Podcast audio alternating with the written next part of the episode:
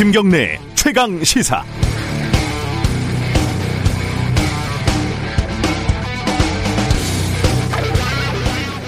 금요일과 주말을 지나면서 정부 여당의 기류가 좀 바뀐 게 사실입니다. 북한의 통지문에 김정은 위원장의 사과, 대단히 미안하게 생각한다는 말이 포함됐기 때문인 것 같아요. 이인영 통일부 장관의 말에 따르면 매우 이례적이라는 거죠.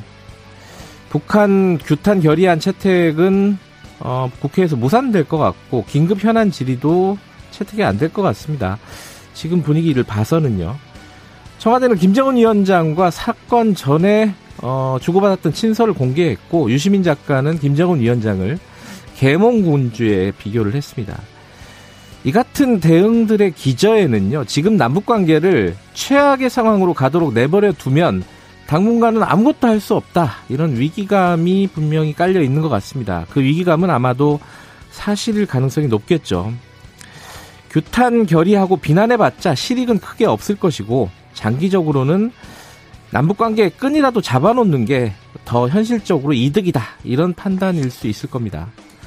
그런데요. 그러면 이 사망한 이 사람은 어떻게 되는 건가요? 그냥 이대로 빚 때문에 월북하려다가 북한군이 규정에 따라 발사한 총격에 사망한 것으로 그냥 끝나는 겁니까? 아무 문제가 없는 건가요?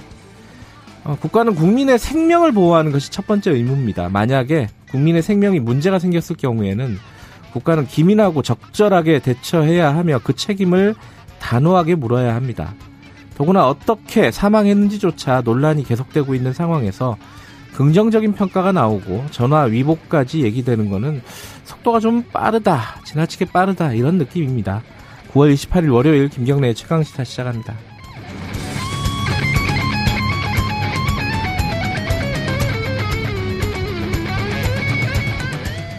김경래의 최강 시사는 유튜브 라이브 열려 있습니다. 실시간 방송 보실 수 있고요. 문자 참여 기다립니다. 샵 9730으로 문자 보내주시면은 어, 저희들이 참여 어, 공유하겠습니다. 짧은 문자 50원, 긴 문자는 100원이고요. 스마트폰 콩 이용하시면 무료로 참여하실 수 있습니다.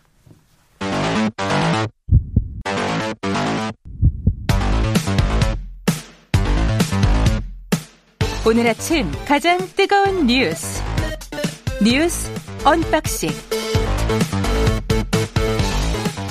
네, 뉴스 unboxing, 어, 어유 발음이 안 되네요, 오늘 아침에. 네, 뉴스 unboxing, 민노기 기자 나와 있습니다. 안녕하세요. 안녕하십니까. 김민아 시사평론가 나와 계십니다. 안녕하세요. 안녕하세요. 예, 북한 이 사건 얘기를 먼저 좀 해야 되는데, 이게, 어, 주말 사이에 많은 일들이 벌어졌습니다. 그죠? 네. 예, 저희들 금요일 날 좀 집중적으로 다뤘는데, 그게 다 옛날 얘기가 돼버렸어요. 금요일부터 시작해가지고. 금토일 무슨 일이 벌어졌는지 정리 좀 해보죠. 어, 민노기 기자가 뭐부터 정리해 볼까요? 그, 어, 문재인 대통령이 제안한 부분부터 좀 정리를 해볼까요? 그 문재인 대통령이 어제 오후 그 남북 공동조사와 남북 군사통신선의 복구 및 재가동을 북측에 공식 제안을 했습니다. 네. 그러니까 사건 공동조사에 이어서 남북 간 소통 재개를 촉구를 했는데요. 서주석 청와대 국가안보실 1차장이 어제 브리핑을 열어서 이같이 밝혔고요. 그리고 지금 서해 NLL 인근 해역에서 조업 중인 중국 어선들 있잖아요. 네. 중국 어선들도 있기 때문에 중국 당국과 중국 어선들에 대해서도 시신과 유류품 수습에 협조해 줄 것을 요청한다고 얘기를 했는데요. 네. 어제 회의에는 서욱 국방부 장관을 비롯해서 박지원 국정원장, 노영민 대통령 비서실장, 서훈 국가안보실장 등이 참석을 했습니다. 어, 지금까지 대통령이 어, 여기 사건의 전면으로 나서지 않는 분위기였는데. 그렇습니다. 예, 어제부로 이렇게 사건의 전면으로 나선 것 같은데, 이게 이제 상황이 심상치가 않다고 생각이 된 거겠죠. 예. 워낙 그 야당 쪽에서 대통령이 어디 있었느냐, 이런 이제, 예, 비판까지 하고 있는 데다가요. 네. 그리고 지금 어, 대통령이 전면에 나서지 않으면 안 될 만큼 상황이 굉장히 악화된 측면도 고려를 한 것으로 보입니다. 음, 어쨌든 공동조사. 를 요청을 한 거고 북한 쪽 얘기를 해보면은 북한은 약간 시간을 거슬러 올라가 보면은 어 27일 그러니까 어제 대, 잠깐만 이게 선후 관계가 어떻게 되는 거죠? 대통령이 공동 조사를 제안한 것과 북한이 어, 무단 침범 혐의를 즉각 중단, 중단하라 이렇게 얘기한 거죠. 그게 통지문이 먼저고요. 통지문이 먼저인가요? 통지문이 먼저고 음. 문재인 대통령이 이렇게 공동조사를 다시 제안한 것이 이제 그 다음입니다. 음. 원래는 우리 쪽에서 공동조사를 제안하자고 제안을 했는데 네. 거기에 대해서는 이제 북한 쪽에서 어, 영해를 침범하지 말라고 왔고 네. 어제 문재인 대통령이 다시 이제 입장을 밝힌 거죠. 네. 그게 통지문 은 정확히는 아니고 이제 조선중앙통신을 통해서 보도가 그렇죠. 나온 건데 보도문 이런 형태지만요. 네. 예. 네. 근데 이 전에 이미 또 청와대가 예. 그 추가 조사와 그다음에 공동조사 검토할 것을 또 요구했었기 때문에 예. 그래서 청와대가 먼저 추가 조사나 공동조사 이런 것들을 언급했고 예. 그다음에 조선중앙통신 통해서 북한이 아이 당신들이 이제 뭐 수색을 하는 하고 있는데 음. 우리의 영해는 침범하지 마라 뭐 이런 음. 취지의 대신에 우리가 수색을 해서 시신을 발견하면 당신들에게 넘겨주겠다 이런 음. 입장을 낸 것이고 네. 거기에서 다시 이제 청와대가 아, 공동조사를 북한에 공식적으로 요청하는 어떤 단계를 이제 밟았다 이렇게 음. 순서를 봐야 되는 거죠.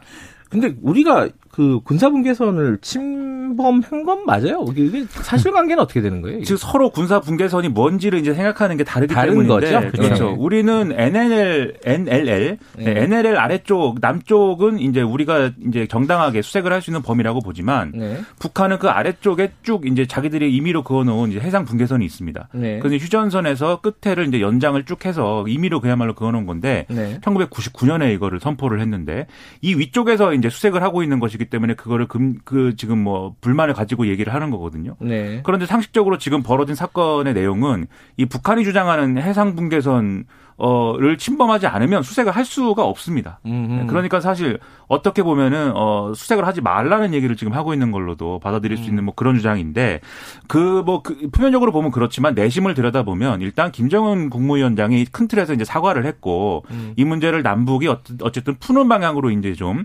가져가고 있기 때문에 그 방향 자체는 존중을 하지만 그렇다고 해서 이 과정에서 발생하는 여러 가지 것들은 다 내줄 수는 없다라는 군 당국의 음. 어떤 입장이라든가 이런 게 반영된 그런 메시지를 좀 보입니다.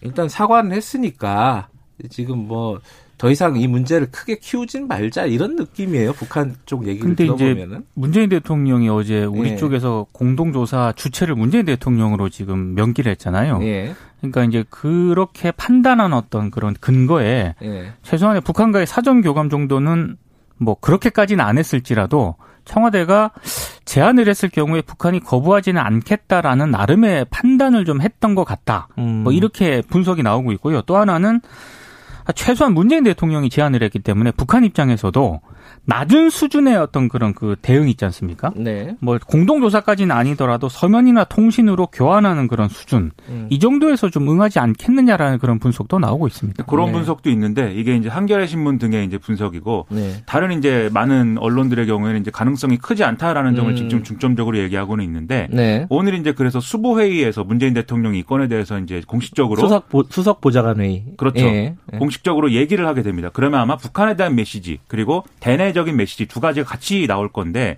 그래서 북한에 대한 메시지를 재차 이제 어떻게 내놓느냐에 따라서 또 북한도 나름의 이제 대응 수위를 달리해서 얘기를 해야 될 필요성이 있을 것이고요. 네. 대내적 메시지에서는 이제 이번 사태에 직접적으로 관련해서 어떤 네. 유감이라든지 그다음에 국민들에게 어떤 보내는 메시지가 있을지 그런 것들도 같이 지켜봐야 되겠죠.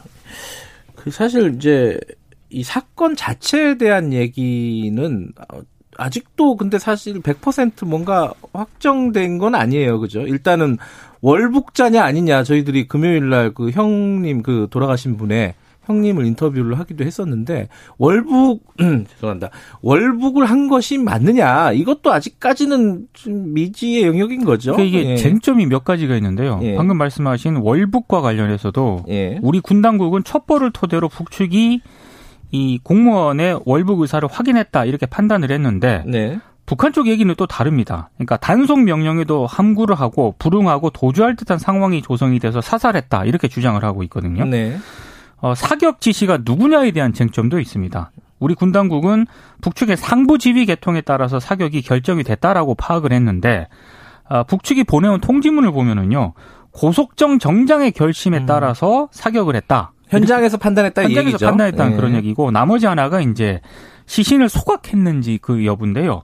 우리 군은 북한군이 그 공무원을 사살한 뒤에 시신에 기름을 붓고 불에 태웠다라고 공식적으로 발표를 하지 않았습니까? 네. 북한 쪽은 태운 것은 시신이 아니라 부유물이었다. 이렇게 지금 주장을 하고 있거든요. 이것과 관련해서는 아직 사실로 밝혀진 게 하나도 없습니다. 그러니까 양쪽의 맥락은 지금 우리가 이제 파악한 첩보 첩보라든지 그다음에 어떤 감청 뭐 이런 거라든지 여러 네. 가지 첩보 자산을 통해서 파악한 그런 걸 종합해 봤, 봤 종합한 결론이 지금 어, 이 월북 의사를 밝힌 거에 대해서 네. 사살했고 시신을 불태웠다 이거잖아요. 네. 근데 북한이 이런 것들이 공식적으로 이제 사실이 되면 사실 국제사회나 이런 쪽에서 상당한 압박을 받게 되죠. 네. 당장 사실은 뭐 이것은 테러 단체가 하는 일이지 네. 정상적인 국가가 하는 일은 아니지 않습니까?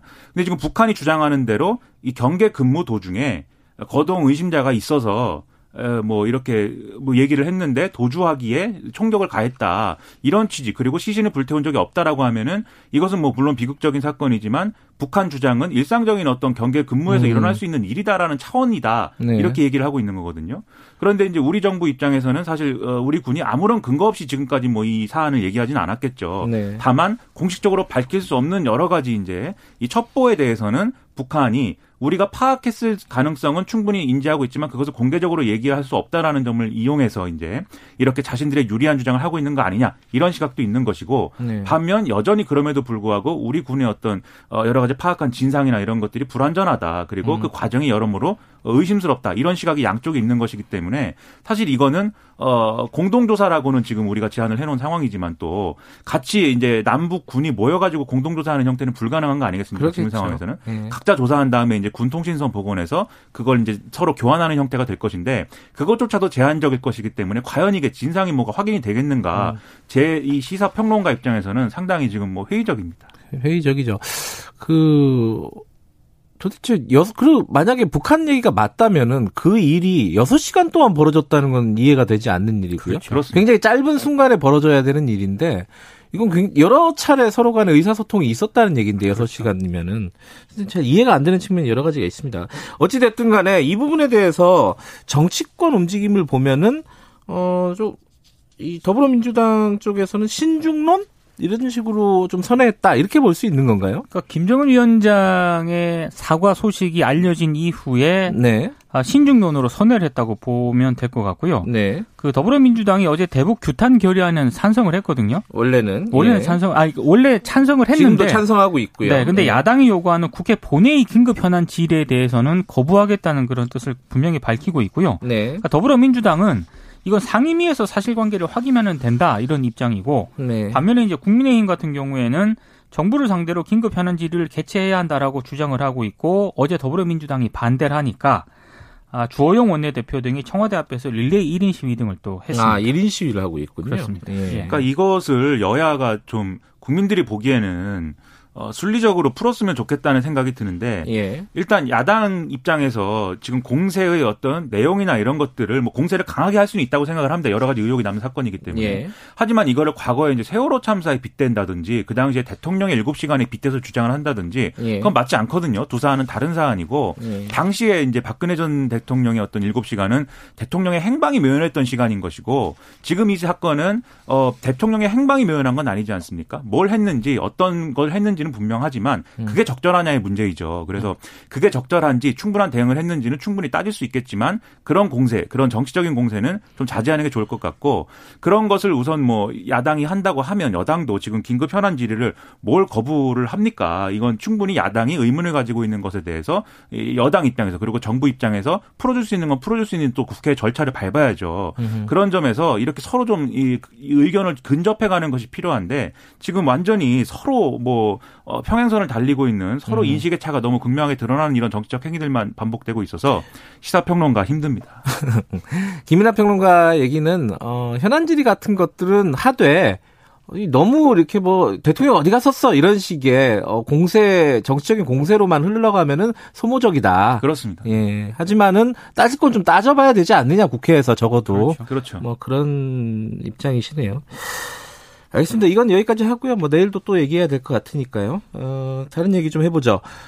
어, 개천절 시위를 두고 여기저기서 뭐 좀 얘기들이 나오고 있습니다. 뭐 법원에 비슷한 어떤 또 결정도 나와, 나왔고요. 좀 정리 좀 해보죠.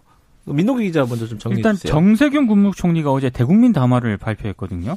예. 그러니까 그 일부 단체가 예고한 다음 달 3일 개천절 집회에 대해서는 법 제도가 허용하는 모든 수단을 동원해서 무관용 원칙으로 대응하겠다라고 입장을 밝혔고요. 네. 불법 행위자는 현장에서 즉시 검거하겠다라고도 밝혔는데 이게 경찰 대응이 조금 논란이 좀 되는 것 같습니다. 네. 그러니까 김창룡 경찰청장이 지난 25일 경찰 간부 회의에서 불법 차량 시위 운전자는 현행범으로 체포를 해서 운전면허를 정지하거나 취소하는 것을 병행을 하고 음, 네. 차량은 즉시 견인하겠다라고 밝혔거든요. 네. 근데 이거에 이것과 관련해서 이게 법적인 근거가 뭐냐? 그러니까 오늘 조선일보 같은 경우에는 뚜렷한 법률적 근거도 없이 헌법상의 기본권을 제한하는 위헌적 조처라고 지적을 했고요. 네. 이게 이제 그 운전면허를 취소하는 것과 관련해서 김태규 부산지법 부장판사의 페이스북 글을 소개를 했거든요. 조선일보가요? 조선일보가요. 네. 그러니까 네. 도로교통법 93조의 운전면허 취소 조항에 예. 차량 시위가 사유가 된다는 직접적인 규정은 보이지 않는다. 음. 이게 이제 김태규 부장판사의 글인데 네. 실제로 그 뭐그 뭐, 그 법이 규정한 운전면허 취소 정지 사유에는 차량 시위가 또 포함되지 않는다라는 점을 조선일보가 강조를 하고 있습니다.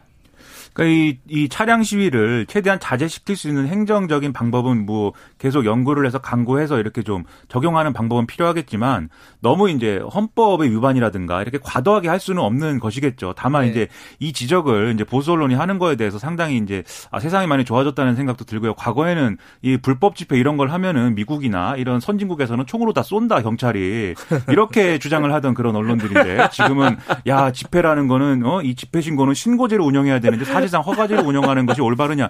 이거 사실 과거에 진보 언론들이 하던 거거든요. 그래서 야, 상당히 네, 음. 세상이 많이 좋아졌다는 생각을 갖고 있습니다. 근데 어찌됐든 간에 이게 좀 정리가 안 된 거네요. 그죠? 아직은. 어, 정부 입장에서는 어, 개천절 집회를 막겠다고 하는 건데 그게 네. 법적으로 가능한 거냐? 그렇죠. 그죠?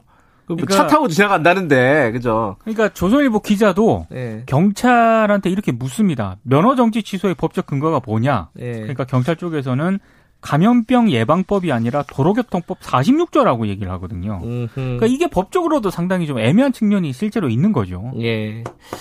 그 김민하 평론가 말이 어, 귀에 들어오네요. 세상이 많이 달라지긴 했다. 많이 좋았습니다. 조선일보가 집회 결사의 자유를 이렇게 외치는 시대가 됐구나. 마음이 따뜻해집니다. 마지막으로 어, 정의당 당 대표 선거 있잖아요. 요거 간단하게 김민하 평론가가 좀 정리해 주시고 정리하죠. 네, 당대표 선거를 했는데 김종철, 배진교 후보가 결선에 진출했다는 소식인데요. 50%가 그러니까 안 넘은 거죠, 아무도? 예. 그렇죠. 50%도 아니고 이제 1등이 김종철 후보가 한 29% 정도 득표를 예. 했고 2등이 배진교 후보가 27% 정도입니다. 예. 그리고 이제 박창진 후보가 21%, 김종민 후보가 20%좀 비슷비슷한 득표를 이제 한 것인데 예. 그래서 이제 1위, 2위 후보를 대상으로 해서 결선 투표를 진행하게 되고 이 결선 투표 기간은 10월 5일에서 9일까지 진행이 되고 개표 및 결과 발표가 이제 9일이라고 있다고 이제 합니다. 네. 근데 대략적인 이제 언론들의 이제 분석은 아무래도 당내 최대 개파의 지원을 받는 배진교 후보가 유리할 것이다 이렇게 음. 보는데 네. 아 앞서 말씀드린 이제 4위 후보인 김종민 후보의 경우에는 어떤 노선적인 입장차 이런 것들이 배진교 후보가 크지 않거든요. 아 그래요? 그렇습니다. 음. 그래서 3위인 박창진 후보를 지지한 표가 어디로 갈 것이냐 이런 것들이 관건인데 지금까지 경선 과정에서 이 김종철, 배진교, 김종민 후보가 사실 박창진 후보를 많이 구박을 했습니다. 그렇기 때문에 박창진 후보 표가 어디로 갈지는 지금 아무도 모른다. 이런 아, 얘기가 나오고 있어서 그래요? 네, 손에 땀을 쥐는 승부이군요라고 제가 얘기를 하지만 사실 마음속 깊은 곳에서는 뭐 땀은 나지 않습니다. 그러니까 이게 김정민 후보가 배진교 후보랑 좀 비슷한 어, 어떤 방향성을 갖고 있기 때문에 표가 그렇죠. 합쳐질 가능성이 높은데 100%는 아니더라도 예. 상당한 상당 부분 갈 것이다 예. 이렇게 보는 거죠. 박창진 후보 표는 모르겠다 아직은 그렇죠. 그렇죠. 그렇습니다. 예. 까봐야 알겠다 이런 거네요. 여기까지 진짜 고맙습니다. 고맙습니다. 고맙습니다. 민노기 기자 그리고 김민아 시사평론가였습니다. 김경래 최강 시사 듣고 계시고요. 지금 7시 39분입니다. 최강 시사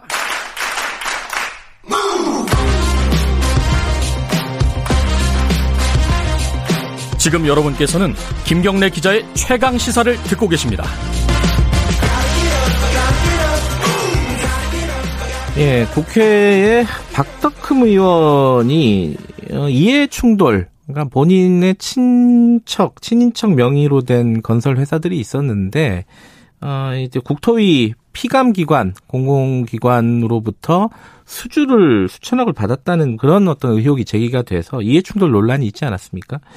이거를 막기 위한 법이 사실은 뭐 지금이 아니라 2013년도에 이른바 김영란법이라는 게 논의가 될 때 이미 이 내용이 들어가 있었다는 거예요, 법에. 이해 충돌 방지와 관련해 가지고 하지만 그때 다 빠졌다고 하는 겁니다. 이번에 다시 좀 논의가 좀 본격적으로 되고 있어요. 그래서 오늘 국민권익위 그 법안을 제출한 곳입니다. 임윤주 부패방지국장 연결해 갖고 이 관련 얘기 간단하게 좀 나눠보도록 하겠습니다. 임 국장님 안녕하세요. 예 안녕하세요. 예. 2013년도에 이게 그 이해 충돌 방지를 어 방지법 관련해 가지고 논의가 있었잖아요. 그죠? 예, 그렇습니다. 그때 있었던 법하고 지금 예. 다시 발의가 된 법하고 같은 겁니까? 아니면 좀 뭐 다른 게 있어요? 어, 그 이해 충돌을 예방하기 위해서 공직자들이 지켜야 될 행위 기준을 제시하고 있는 큰 틀은 같은데요. 예. 그 제도의 그 현실 적합성을 높이기 위해서 일부 좀 보완한 측면이 좀 있습니다. 그래요? 어, 떤 예. 부분이 보완됐어요? 어, 그 2013년에 제출된 종래 법안이 네. 그 사적 이해관계자의 범위하고 그 이해충돌 발생 시 금지되는 직무 수행의 범위가 좀 지나치게 넓다는 지적이 좀 있었거든요. 네. 그 그런 부분을 좀 이제 축소하고 보완한 측면이 좀 있습니다. 음흠. 우선 이제 그 정부 안에는 어 공직자가 그 직무 전반에 대해서 포괄적으로 그 의무를 주고 신고 의무를 주고 그에 따라서 제척되도록 이렇게 이제 종래안을 만들어져 있었는데요. 네. 이러다 보니까 모든 업무가 다 포함되는 거 아니냐 이런 문제가 좀 있어서 네. 이번에 제출한 안에는 그 16개 직무 유형으로 좀 구체적으로 좀 제시를 했고요. 음, 직무를 16개로 한정했다. 이 예, 이해 방지 이해 충돌 방지법이 적용되는 직무를요. 예. 예. 그리고 또 한 가지가 예. 정례 정부 안에는 사촌 이내 친족을 그 사적 이해 관계자로 규정했는데요. 네. 이게 너무 좀 범위가 넓고 네. 과거에 비해서 친족 간의 왕래가 좀 빈번하지도 않다는 이런 점을 좀 감안해서 네. 그 친족의 범위를 가족으로 좀 축소를 했습니다. 가족. 가족이면은 뭐 어, 배우자와 자녀, 그, 부모 네. 요 정도인가요? 부모, 조부모, 뭐 증조부 이런 음, 부분이 있고요. 직계 가족. 예. 예, 예. 형제 자매까지만 들어가는 것으로 보시면 되겠습니다. 형제 자매까지. 예, 예. 예. 그런데요, 이게 당초에 이제 약간의 논란이 지금 벌어지고 있는 게 2013년도에 왜 이 부, 어, 이 부분이 정리가 안 됐느냐. 그 부분이 김영란법을 제정하면서 왜 빠지게 됐느냐. 예. 그때 왜 무슨 일이 있었던 거죠? 아, 그 논의 과정에서 예. 아까 얘기했던 직무수행 그 금지가 범위가 지나치게 좀 포괄적이어서 네. 업무 공백이라든지 행정의 비효율성을 초래한다는 그런 측면도 좀 있었고요. 네. 그 일명 김용남법의 적용 대상이 언론하고 사학도 들어가잖아요. 언론하고 사학이요. 예, 예. 예, 예, 예. 그런데 이제 이해 충돌 소지만 있다고 해도 신고를 해야 되는 건데 네. 언론 사학까지 그 들어가는 거는 범위가 좀 넓다. 이런 얘기가 주로 문제가 됐었습니다. 네. 그럼 요번에는 아까 말씀하신 16개 직무라고 하셨잖아요. 예, 예. 그럼 언론이나 이런 쪽은 안 들어가는 건가요? 어, 이 법은 그 예방 차원의 법률이기 때문에 네. 우선적으로는 공직자로 좀 한정하는 걸로 되겠습니다. 공직자로 한정했다. 예. 예. 예. 근데 저번에 이제 사실은 2013년도에 이게 국회 논의 중에 어 있었던 그 김기식 그 지금 더미래연구소 위원장 있지 않습니까? 예, 당시 그 여, 야당 간사였습니다. 예, 저희들하고 이제 자, 저번 주 인터뷰를 하면서 그 얘기를 예. 했습니다. 이게 공직자라고는 하는데 만약에 예. 한정을 하더라도 예, 예. 예를 들어 뭐 지금 국회의원도 공직자고요, 그죠? 장관도 예, 예. 공직자고, 예. 대통령도 공직자고, 예, 그 지방에 무슨 기념관 같은 데서 일하는 어, 아주 하급 어, 공무원도 공직자란 말이에요. 예, 그렇습니다. 그러니까 모두 다 같은 기준으로 이렇게 규제를 받아야 되는 게 합당한 것이냐 이런 예. 문제 제기가 있었습니다. 이건 어떻게 보십니까? 아, 그래서 이제 사적 예. 이해관계라든지 친고라든지 그런 기본적인 부분에서는 같이 적용을 받고요. 네. 어, 이제 그 가족 채용을 제한한다. 예. 또는 수의계약을 제한한다. 네.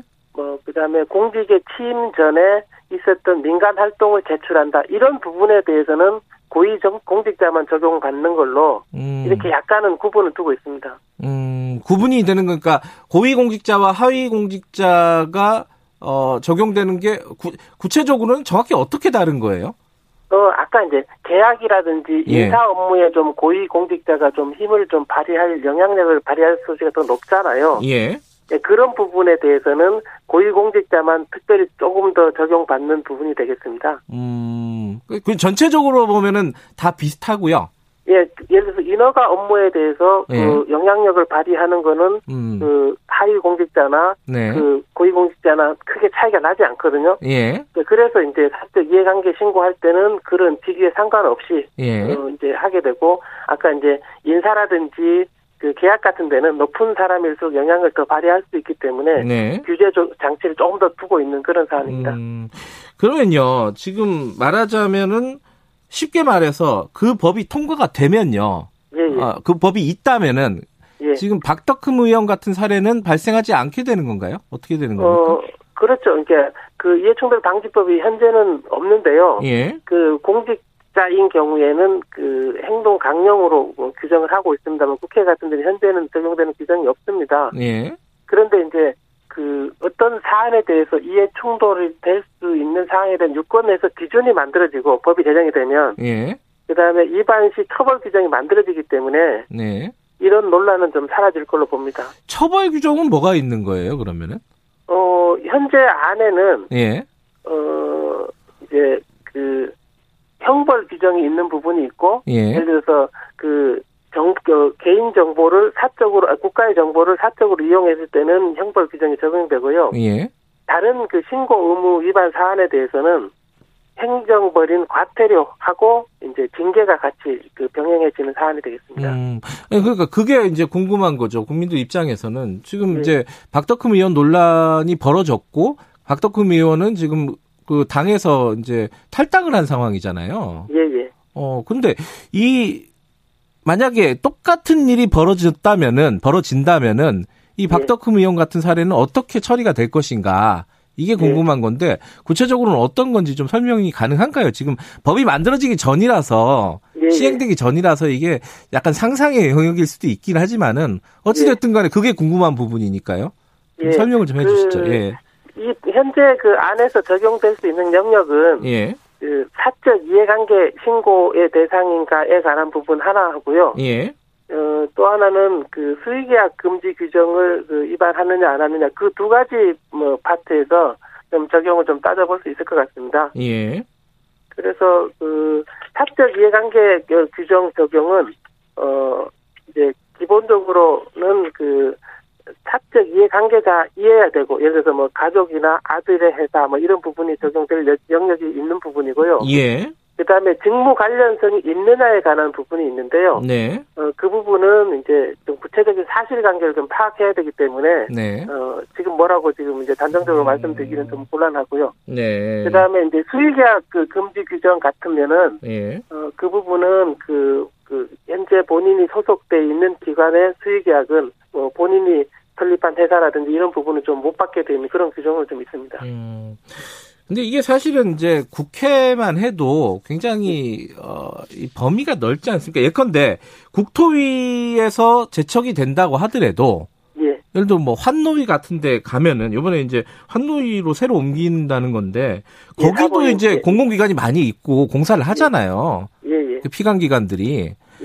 예. 그러면 거기서도 똑같은 문제가 발생하는 거고 그렇지 않은 상임위가 도대체 어디 있느냐 사실 따지고 보면 이런 네. 문제가 네. 발생한단 말이에요. 이건 어떻게 봐야 됩니까? 어 기본적으로는 이제 그, 그 아까 말씀드린 상임위 바꾸는 문제는 국회에서 정할 사안인데요. 예. 이제 바꿨을 때 거기서 또 일어날 문제가 없지 않나 이 말씀인데. 그렇죠. 예. 어 그거를 모든 그 사안을 다 규제하는 건 아니고. 예. 그, 그 경제적 이익을 특별히 받거나 하는 부분이 어떤 사안에 대해서 발생할 겁니다. 예. 그러면 그 사안에서 빠지도록 하는 조치를 하게 되면 네. 어, 효과는 같이 발휘할 수 있지 않을까 생각이 됩니다. 음. 그렇다고 의원직 그만둘 수는 없지 않습니까? 네. 근데 이제 사실 박덕흠 의원뿐만 아니라 예를 들어 가지고 윤창현 의원 같은 경우에는 삼성 예. 관련된 그 사회 이사를 하다가 지금 국회를 국회에 들어왔단 말이에요. 예. 그런 경우에는 뭐 예를 들어 정무위라든가 이 네. 재벌 정책을 다루는 뭐, 그뭐 기재위라든가 경제 정책을 다루는 뭐 이런 데는 갈 수 있는 건가요? 어, 그 기본적으로는 그 주식 백지 신탁 제도가 있어서 예. 예, 주식이 이제 그 백지 신탁이 돼서 뭐 매매가 되지 않는다면은 예. 어, 다른 상임위로 가는 그런 절차는 현재 국회에서 그 고려 중인 것 같고요. 예. 뭐 그 논의로 하고 나서 아까 어떤 그 사적 이해관계가 발생될 수 있는 염려가 있는 부분에 대해서는 예. 그그 상임위에 배정이 된다 하더라도 사안별로 네. 어 어떤 뭐 삼성과 관련된 거 본인이 이제 2년 전에 있던 그 음. 기업체와 관련된 부분이 사안이 있을 때 네. 논의에서 빠지게 되는 그런 절차를 하게 되는 회피하는 절차를 하게 되는 네. 어느 정도 효과는 거둘 수 있을 것 같습니다. 예. 그 전현희 권익위원장께서 이 얘기를 했습니다. 어, 이해관 이해 충돌, 이해관계 충돌을 관련해 가지고 조국 장, 전 장관은 가능성이 있고 어, 충돌의 가능성이 있다는 거죠. 추미애 장관은 아니고 박덕흠 의원은 확인이 필요하다. 이게 좀 뭐가 애매모호한 것 같습니다. 이거 어떤 뜻인지 좀 해석이 가능한 건가요? 예, 마지막 박덕흠 의원이 그 이제 어, 확인이 필요하다 이 얘기는 예. 먼저 현재 법 제정이 먼저 이루어져야 됩니다. 국회는 재정 그 적용받는 법이 현재는 없습니다. 음. 그래서 이제 법이 먼저 그 제정이 이루어지고 나서 그에 따른 구체적 사실 확인이 필요하다 이런 네. 설명으로 하면 될 것 같고요. 예. 그두 장관에 대해서는 예. 그 행정부 공무원이기 때문에 현행 그 공무원 행동 강령을 적용받습니다. 대통령령인데 아, 행정부 공무원이기 때문에 예, 예 그렇습니다. 예. 음. 근데 이제 그 권익위 유권 해석에 따르면 네. 그 공무원이 직무 관련자와 사적 이해관계가 있을 경우에는 예. 소속 기관장에 그 사실을 신고토록 해야 되는데 예. 그 제일 큰 판단의 기준이 첫 번째 사적 이해관계가 있느냐, 음. 두 번째 직무 관련성이 있느냐 두 가지 요건이 모두 충족돼야 되거든요. 네. 그런데 이제 사실 관계를 그 정확히 하, 확인해야 이 관계가 파악이 되는데 네. 이제 그 추장관 같은 경우는 어, 법무부하고 검찰에 저희들이 유권해서 요청을 했고, 네. 그래서 이제 그 어, 검찰에서 네. 어, 수사 지휘라든지 지휘권 발동이라든지 보고를 받지 않았다는 이 결과가 왔기 때문에 네. 사실관계 입각해서 저희들이 어, 그 친구 대상 아니다 이렇게 이제 해석한 사안이 되겠습니다. 예, 요번에 그 이해관계 충돌 방지법 이게 어. 예. 사실 2013년부터 아까 말씀하셨지만은 한 7년 정도 계속 이 문제가 논의가 됐던 부분이 있어요. 국회에서는 적극적이지 않았고요. 이번에는 가능성이 있다고 보십니까? 어떻게 보세요? 어, 이제 그 지금 현재 그 공정 사회에 대한 열망이 네. 국민적으로 좀 굉장히 그 높아졌고요. 네.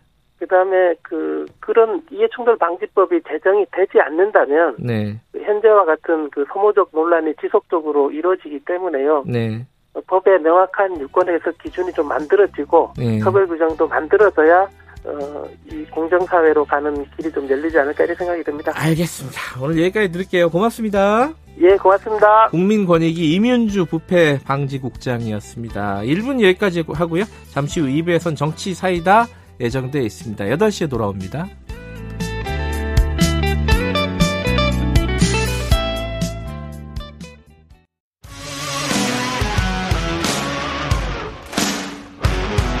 탐사보도 전문 기자 김경래 최강 시사.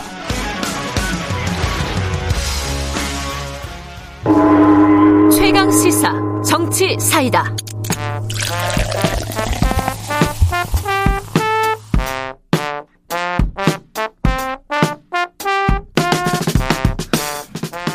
답답한 정치, 고여있는 정치, 묵은 정치는 가라. 여의도 정치의 젊은 피, 김남국, 이준석, 이준석, 김남국의 정치 사이다입니다. 매주 월요일 두 분 모시고 전국의 뜨거운 현안 다뤄, 다뤄 보는 시간입니다. 두 분 나와 계십니다. 더불어민주당 김남국 의원님, 안녕하세요. 네, 안녕하세요. 일하는 국회의원, 그리고 어, 이번에 경기도에서 특종을 줬는데요.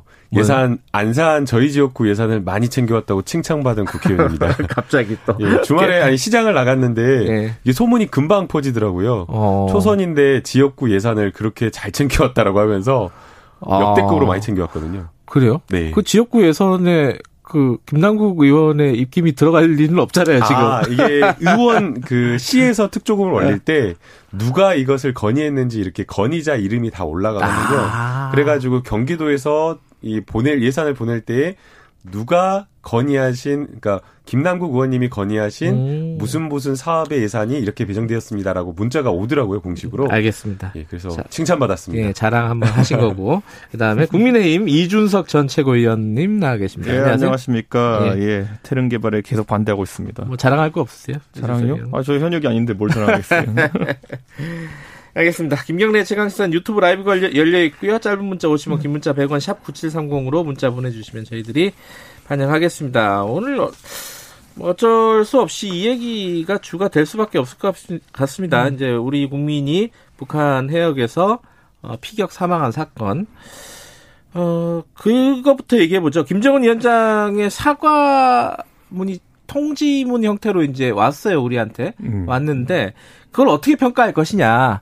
뭐, 한쪽에서는 좀 이례적이고, 지금까지 이랬던 적은 없긴 하니까요. 또 긍정적으로 평가할 대목들이 있다라고 하는 거고 한쪽에서는 사람이 죽었는데 무슨 사과 한, 한마디 한 거 가지고 뭘 그렇게 다들 뭐 감동하는 분위기냐 뭐 이런 얘기도 있고 양쪽 얘기를 먼저 좀 듣고 시작을 해보죠. 이준석 최고위원부터 먼저 말씀해 주시죠. 북한이 원래 보통 사고를 치고 나가지고 적반하장으로 자기들 잘했다 하는 경우도 있고, 예, 예 예를 들어 뭐그 다음에 뭐 그게 아니면은 무시로 일관하는 경우도 있고, 네. 사과하려도 안 하는 경우도 있고, 네. 근데 이례적으로 이번에 거짓말을 보내왔습니다. 이례적으로. 예.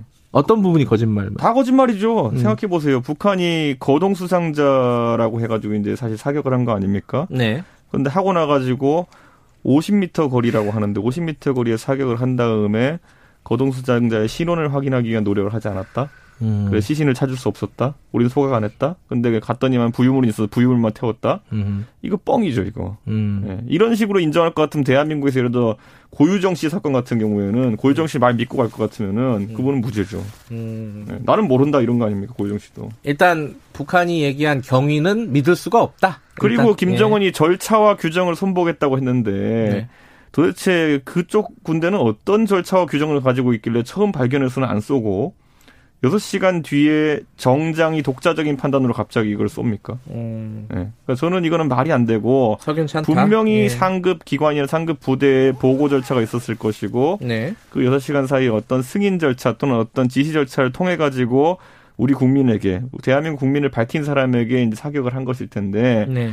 이걸 무슨 뭐 북한 측 해명이랍시고 나오는 거를 지금 받아들여가지고 이게 무슨 뭐 이례적이다. 이례적인 거짓말 해줘서 고맙다고 하는 겁니까 이게 지금?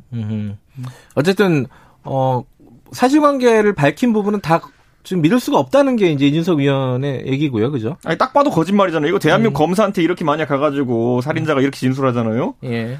검사가 놀고 있네 이럴 겁니다. 자, 어 김남국 의원께서는 뭐 법조인이시기도 하니까 네. 네, 뭐, 뭐 검사 앞에 가면 다 이게 거짓말로 이, 이 사람 당연히. 믿겠어요? 검사라면은 네. 우선은 이제 예. 사과의 형식이나 내용을 네. 좀 들여다볼 필요는 있다라고 생각이 듭니다. 형식 예. 예, 우리가 다 인정을 하다시피 이례적으로 사과를 했다라는 네. 부분에 있어서 모두 다 동의를 하고 있는 것으로 보이고요. 네. 다만 이준석 최고가 이야기를 한 대로 사과했다라는 것만으로 충분하지는 않죠. 음흠. 그리고 어떤 사건에 있어서든지 사과가 중요한 것이 아니라 사과 이후로 사과 이후에 정말 그 사과가 진정성 있게 다가올 정도로 느끼는 네. 그러한 후속 조치 행동들이 뒤따라야 된다라고 좀 보이고요. 네. 그래서 이 사과의 의미 자체를 뭐 평가할 수는 있겠지만 네. 이것만으로 뭐 충분히 다 했다. 음. 아니면 뭐 국민들의 분노를 가르, 가라앉힐 정도가 충분하다라고 보이진 않습니다. 네. 어, 그러나 이제 박왕자 사건과 좀 비교를 해보면요. 예. 과거에 그 박왕자 피격 사건이 있었을 때. 이건 금강산 관광지에서요. 예. 예. 그 우발적인 사건이었는데요. 그 네. 당시에 사과는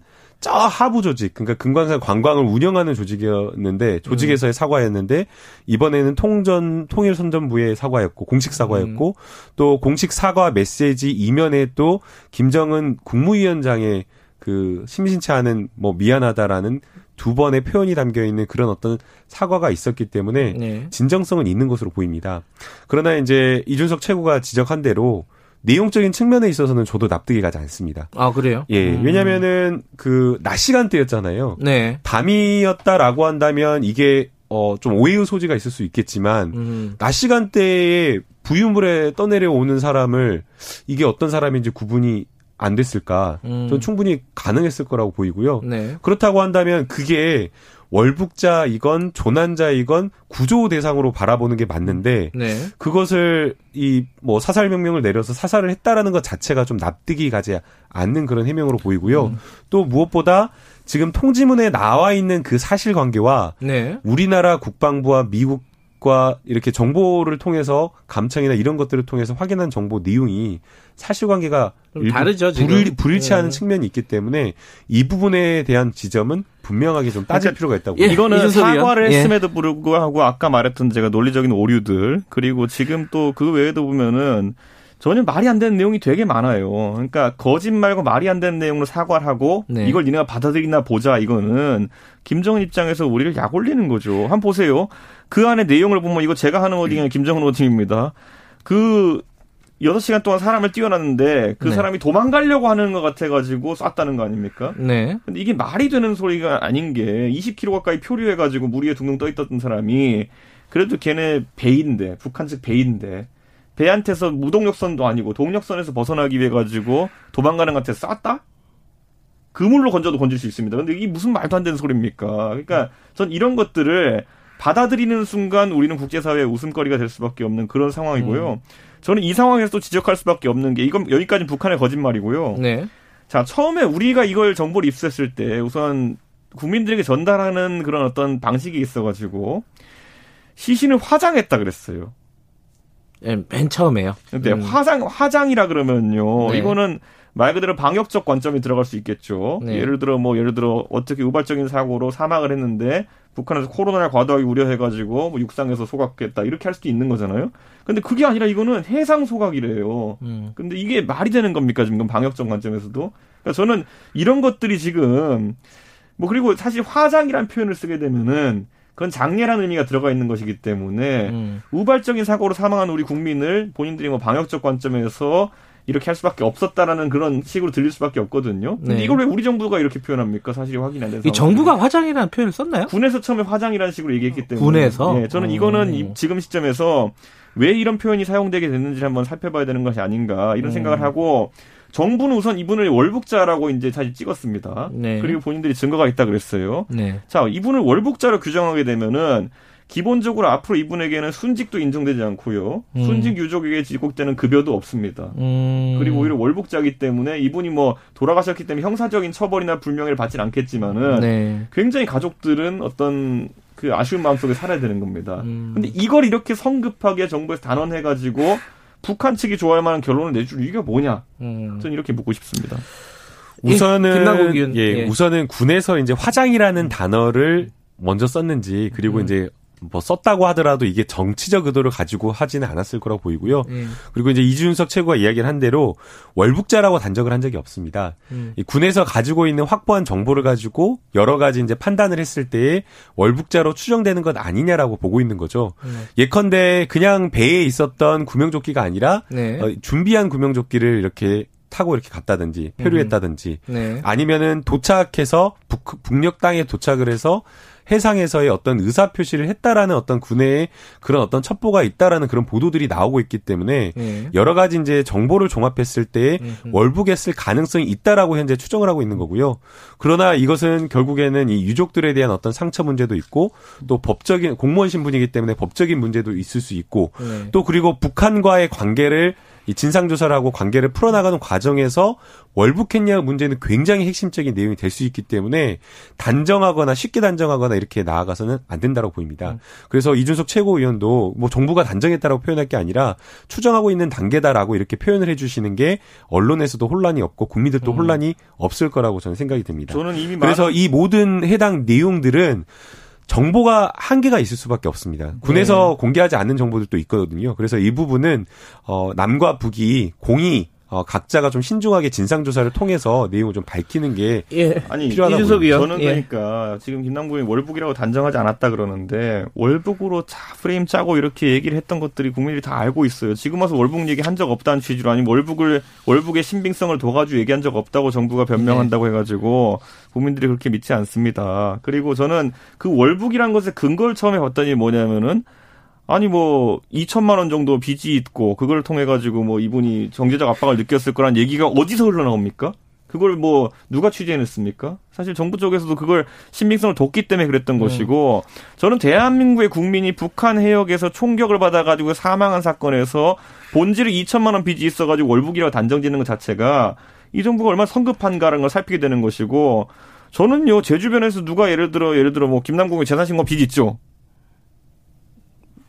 빚 있죠 재산신고 대출 있죠. 빚, 빚 있냐고 빚. 대출은 좀 있죠. 2천만 원 이상 있죠. 그좀 있죠. 나중에 김남국 의원이 진짜 어떤 뭐 예를 들어 일이 당해도 저는 그것 때문이라고 얘기 안 할 거예요. 그 아무 상관 없어요. 대한민국에서 지금 2천만 원 빚 때문에 그렇게 할 사람 없어요.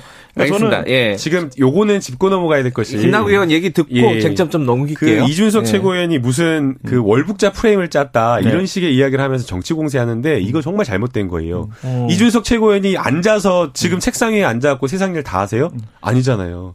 본인이 알고 있는 것이 전부라고 판단하면 안 돼요. 음. 지금 굉장히 위험한 생각인데 마치 뭐 정부가 월북자인 것을 단정한 것처럼 이야기하고 월북자가 아닌데 월북자인 것으로 지금 몰아가고 있는 것처럼 이야기를 하고 있는데 예. 이건 지금 언론에 나와서 정치인으로 할 이야기가 아닙니다. 방금 전에 하신 말씀은 이 해당 내용은 지금 정부가 가지고 있는 여러 가지 정보라든가 이런 것들이 있기 때문에 좀 더 추가적인 조사와 좀 더 수사를 통해서 좀 더 밝혀질 내용들이 있는데 음. 이것을 마치 본인이 월북자 아닌데 정부가 월북자인 것처럼 하면서 막 이렇게 정치적으로 막 선동하고 하는 건 자, 맞지가 않고요.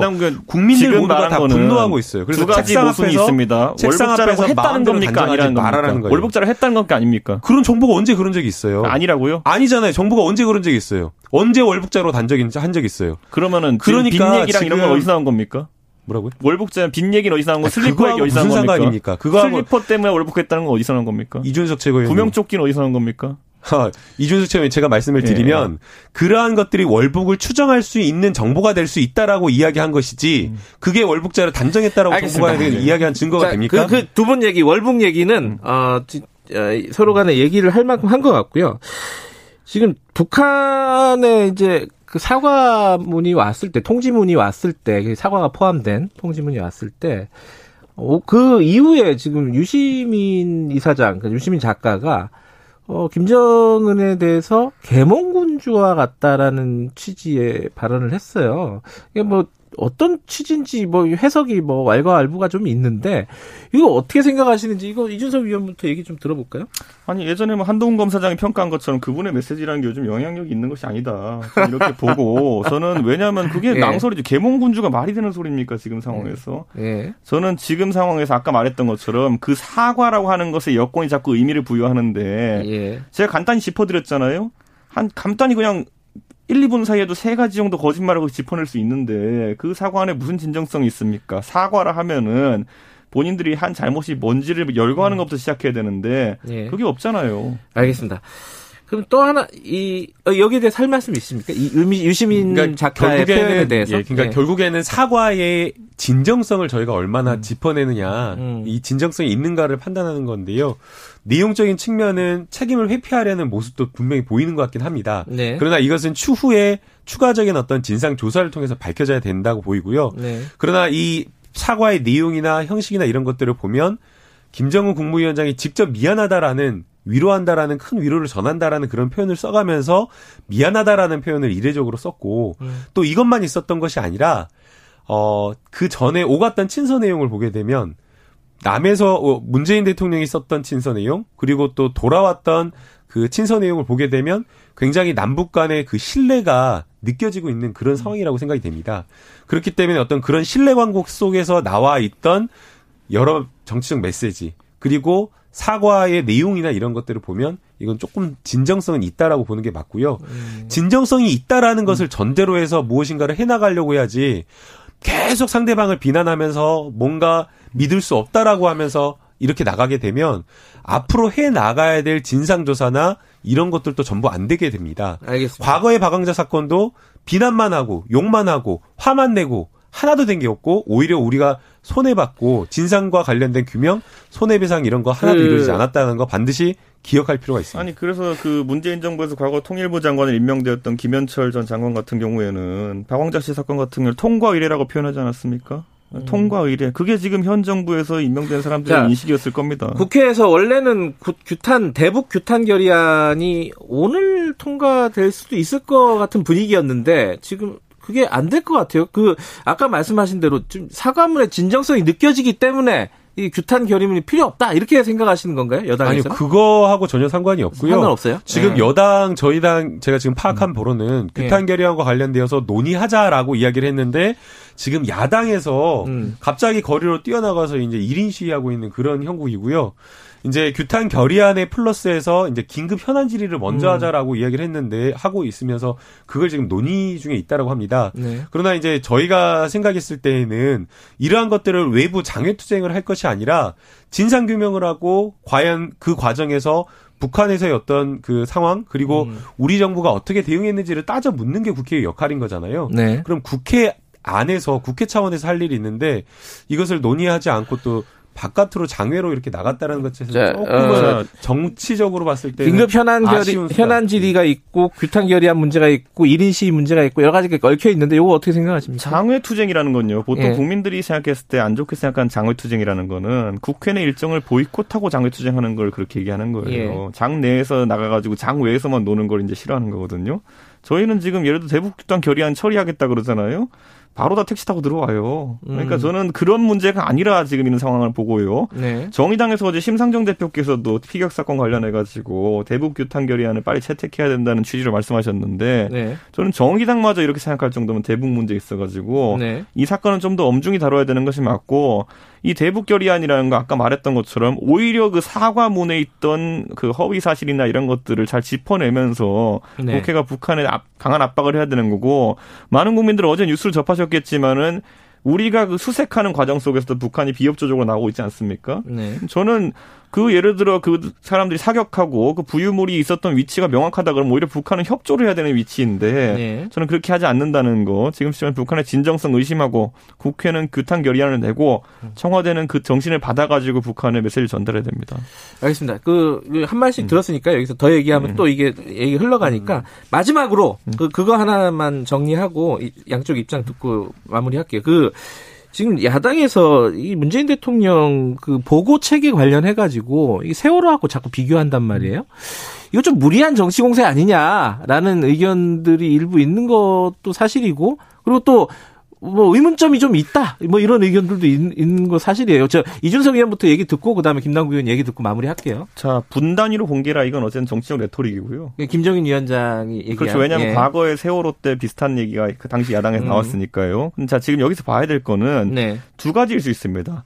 보고 체계가 잘못되었을 가능성. 음. 한 가지는 판단 능력에 문제가 있을 경우입니다. 네. 자 보고 체계라 하면 대통령의 이 정보가 제일 빠른 경로로 도달하지 않았을 경우에 문제가 생깁니다. 음흠. 두 번째로는 뭐냐면은 대통령께서 이 보고를 받은 다음에도 어떤 정무적 판단을 했는데 그 정무적 판단에 의해 가지고 우리 국민의 생존 가능성이 줄어들었다면 큰 문제입니다. 음. 예를 들어 보고 받고 6시간 동안 이분이 떠 있었다고 물 위에 떠 있었다고 할때 네. 이때 어떤 식으로든지 강력한 의지를 북한에 전달했느냐 아니면 음. 협조 요청을 보냈느냐 이런 것들은 판단의 영역인 것이거든요. 네. 정보를 계속 분석하고 있었다. 이게 지금 이제 그 우리 정부 적 해명인데 분석해서 정확한 판단을 할 수가 없었다 이러는 건데 그렇다 하더라도 조난 가능성이 있으니 당신들이 살려서 보내라라고 요청하거나 아니면 부탁할 수 있는 거 아닙니까 북한에? 오케이 알겠습니다. 그런데 친서 보낼 할라인은 있고 그건 없다는 게 말이 됩니까? 시간, 시간 관계상 네. 어, 여기까지 듣고 네. 김남국 의원 예. 세월호하고 비교하는 건 맞지가 않죠. 세월호 같은 경우는 박근혜 전 대통령이 보고를 받고도 7시간 동안 관저에서 아예 나오지 않고 그 안에서 틀어박혀서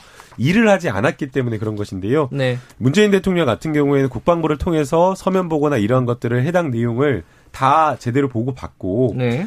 어, 여러 부분에 있어서 투명하게 국민에게 그대로 알리라라고 진상과 관련된 내용을 어, 지시를 했기 때문에 이 부분을 가지고 세월호와 비교하는 것은 오히려 이 문제를 꼬이게 만드는 음. 해결하는데 아무도 안 도, 도움이 안 되는 정치적 공세라고 보이고요. 어, 왜 이거를 구조와 관련되어서 왜 좀 조치를 취하지 못했느냐라고 비판하신 분들도 있지만 음. 상식적으로 생각을 했을 때 조난자를 북한에서 발견했을 때 사살할 거라고 생각하지 못하는 게 너무나 상식이기 때문에 이 부분은 좀 불가항력적인 측면이 있었다고 알겠습니다. 이해하는 네. 게 저희가 맞을 네, 것 같습니다. 뭐더 얘기하고 싶지만 여기까지 하겠습니다. 고맙습니다 두 분. 네, 네 감사합니다. 감사합니다. 이준석 국민의힘 전 최고위원 그리고 김남숙 김남국 더불어민주당 위원이었습니다. 죄송합니다. 고맙습니다. 공정하고 깊이 있게 오늘 하루 이슈의 중심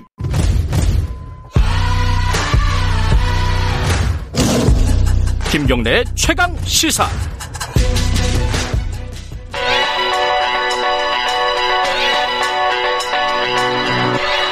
최강 시사 김수민의 눈. 네, 김수민 어, 정치평론가 나와 계십니다. 안녕하세요. 네, 반갑습니다. 계몽군주란 무엇인가? 네. 유시민 작가의 네. 얘기를 갖고 오셨는데 이게 어 이게 참 어렵네요. 이게 이 얘기는. 네, 그 북한에서 사과를 한 것을 두고 유시민 예. 작가가 개몽군주 같다라고 음. 평가를 했는데 여기에 대해서 또 비판들이 있죠. 개몽군주가 아니다 폭군이다 뭐 이런 얘기도 있는데 음. 근데 양측이 다 개몽군주는 좋은 것이다라는 전제를 깔고 있는 것 같아요. 아하. 예, 그래서 개몽군주는 진짜 좋은 건가 예. 이걸 가지고 좀 얘기를 해보겠습니다.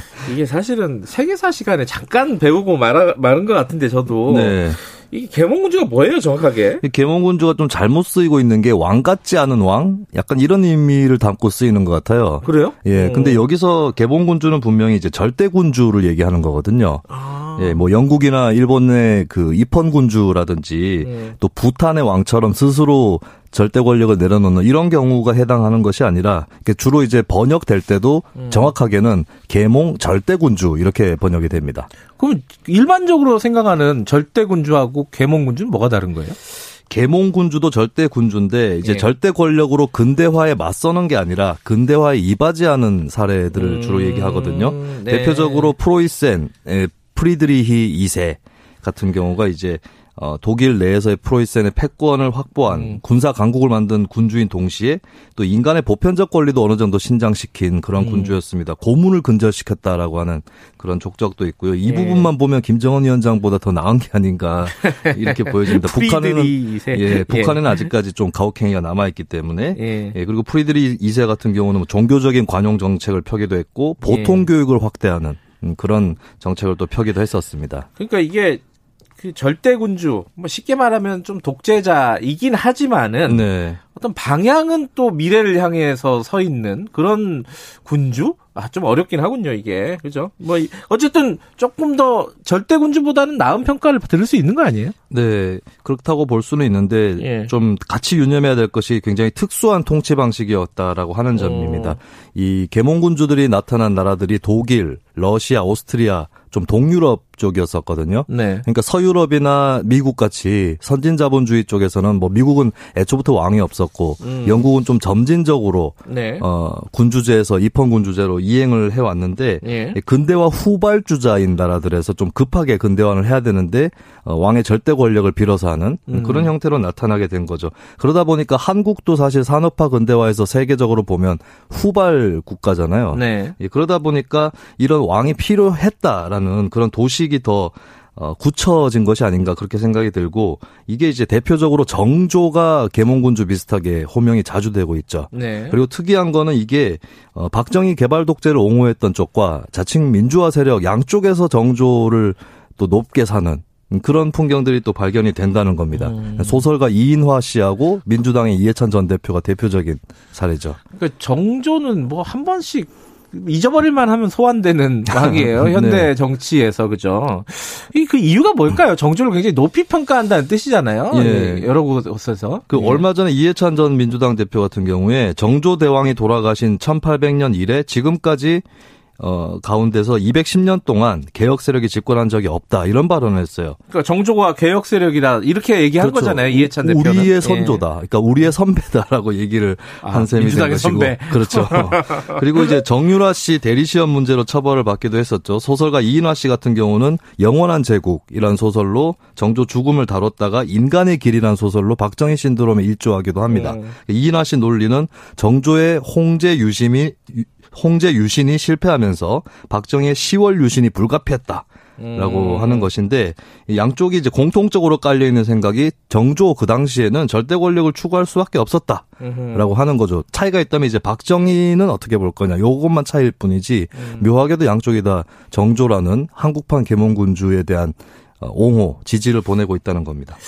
이게 그 정조 얘기를 하시면서 정조를 사실 굉장히 긍정적인 측면을 많이 보잖아요. 또꼭 네. 그렇지 않다는 걸 얘기하고 싶어 하시는 것 같아요. 예, 드라마나 영화에서 주로 네. 긍정적으로 다뤄졌는데 저는 영화 중에 미인도에 좀 주목할 필요가 있다고 미인도? 봅니다. 예. 예. 그 김규리 씨가 주연했었던 영화인데 오, 예. 여기 보면 이제 자유롭게 그림을 그리는 사람이 탄압을 받는 아. 정조 당시의 상황이 나오거든요. 예. 이게 실제로 당시 유행하던 문체를 좀 탄압했던 정조의 음. 정책이 있었고 이 탄압 대상 중에서 연안 박지원도 있었습니다. 예. 연안 박지원 정조하면 둘 다 좀 당시의 개혁파 아니었냐라고 묶여서 어, 소개되는 측면이 있지만 사실은 양쪽이 부닥치기도 했었다는 거고 예. 이게 이제 정조의 당시 정, 절대 권력이 어, 시대적으로 오히려 보수 반동에 해당했다라고 음. 하는 그런 해석들도 있는 것이거든요. 알겠습니다. 네. 어쨌든 그러면은 결과적으로 개몽군주다 이렇게 얘기한 게 반드시 뭐 좋은 말이다 이렇게 보기도 뭐 그렇지는 않은 거네요, 그죠? 그렇습니다. 절대 권력을 그대로 유지하고 있다는 게 시대의 걸림돌이 될 가능성이 높은 것이고 음. 김정은 위원장 또 본인도 살고 북한도 사는 방법은 그런 계몽군주가 되는 것이 아니라 음. 절대 권력을 점진적으로나마 해제시키는 것이 음. 뭐 중국이나 베트남도 사실 집단 지도 체제가 어느 정도 돼 있기 때문에 또 개혁 개방을 했던 거거든요. 네. 그렇다면 계몽군주는 절대로 어 김정은 위원장이 추구할 길은 아니다. 이렇게 아, 볼수 있겠습니다. 유시민 작가의 뜻이 정확히 뭐였는지는 모르겠지만은. 네. 네. 알겠습니다. 여기까지 듣겠습니다. 고맙습니다. 감사합니다. 김수민의 눈이었습니다. 2분 여기까지고요. 잠시 후 3부에서 뵙겠습니다. 일부 지역국에서는 해당 지역 방송 보내드립니다.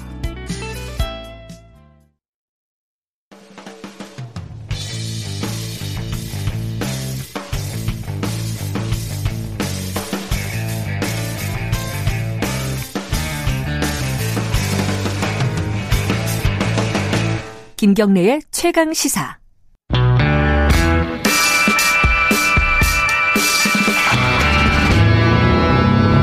더 이상 waiting은 없다. 박대기 고속 경제. 네, KBS 박대기 기자 나와 있습니다. 안녕하세요. 네, 안녕하십니까. 테슬라 Battery Day 이게 지난주였나요? 네, 지난주였습니다. 그 하고 나서 기사가 굉장히 많이 나왔어요. 이 네. 어지러운 정치 국면에서도 네. 예. 그만큼 전기차에 대한 관심이 관심이 높죠. 폭발적인 그런 상황입니다. 이게 뭐 기술적인 관심도 있고 뭐 주식에 대한 관심도 네. 뭐 테슬라나 우리 네. 한국 기업 어, LG화학이나 뭐 네. 이런 거기에 대한 관심도 있고 또 이게 다 우리나라 자동차 산업하고 다 연결된 얘기라서요. 그렇죠? 네. 관심이 있을 수밖에 없는 얘기였는데 어쨌든 간에 평가들은 대략적으로 보면 조금 어, 실망스럽다. 네. 어, 뭐 빈수레 아니었냐? 시끄럽지만은 그죠? 네. 어, 별 내용은 없었다. 왜냐면 주가가 좀 증명하는 거 아니냐? 주가 확 빠졌잖아요. 그죠? 네, 주가가 한 50조 원 이상 하루 어. 만에 하락을 했는데요. 그렇게 보십니까? 이게 약간 진짜 어, 빈수레였다, 내용 없었다 이렇게 보세요, 박대기 기자도? 네, 제가 보기에는 너무 눈높이가 높, 았던것 같습니다. 어, 아, 그동안, 그렇게 평가하는 사람들이? 예, 어. 어, 그동안 이제 일론 머스크나 테스라가 워낙 그 대단한 일들을 많이 했기 때문에 네. 이번에는 예를 들어서 뭐 전고체 배터리라고 전고체는 뭐예요? 또? 어 이제 전 전지를 보면 오래되면 물 같은 게 액체 같은 게 나오잖아요. 음. 그 안에 액체가 다 들어 있거든요. 전해질이 아. 들어 있는데 그걸 갖다가 고체로 만든 겁니다. 아. 훨씬 더 가벼워지고요. 그래요. 어, 수명도 더 길어지는 그런 배터리인데 한 네. 10년은 걸릴 거라 예상했는데 그걸 1년 만에 뚝딱 내놓는다든지 음. 아니면 뭐 사용 거리가 100배 늘어난 배터리라든지 이렇게 음. 좀 SF에 나오는 같은 그런 작품들을 기대했는데 그 정도는 아니었습니다. 아, 그 정도는 아니었다. 예. 하지만 아, 어. 어, 현재 있는 자동차 회사들이나 배터리 회사들이 충분히 무서워할 만한 어, 음. 대단한 내용들이 많이 들어 있었습니다. 그래요. 참고로 그 청취자분들 아시는 분은 아시겠지만은 이 박대희 기자는 이 과학고등학교를 나왔습니다. 그죠? 이공계 공부를 꽤 오랫동안 한 거예요. 대학도 카이스트 쪽으로 갔었죠, 원래는. 아, 저는 이제 카이스트는 아니고 이제 공대를 졸업했습니다. 아, 공대를 졸업했네요? 네. 그런데 어. 이제 뭐 그만둔 지가 20년 가까이 돼서요. 아, 그래요? 제가 알고 있는 거는 과거 일이고 음.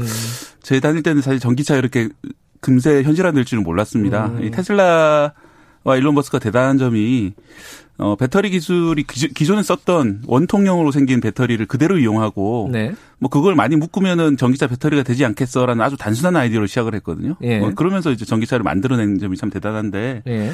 이번에도 아주 혁신 발상의 혁신을 할 수 있을 거라 기대했는데 뭐 그 정도는 아니었다. 음. 하지만, 어쨌든 네. 어쨌든 그래 그럼에도 불구하고 의미 있는 내용이 있었고 무서운 내용이 있었다. 네. 어떤 게 제일 무서운 내용입니까? 가장 큰 거는 이제 테슬라가 우리가 알기로는 그 전기차 회사로 생각을 했는데 이제는 전기 배터리 회사로도 세계 최고 수준이라다 이다 이런 음. 것들을 설득력 있게 증명을 했습니다. 네. 그래서 3년 뒤에 전기 배터리 가격을 반값으로 하겠다고 했는데요. 네. 뭐 그냥 이제 말장난이 아니라 어떻게 네. 반값으로 만들 수 있는지를 어떻게 네, 아주 디테일한 숫자 그리고 로드맵을 통해 가지고 뭐 보여줬다 이런 점이 무서운 점이고요. 네.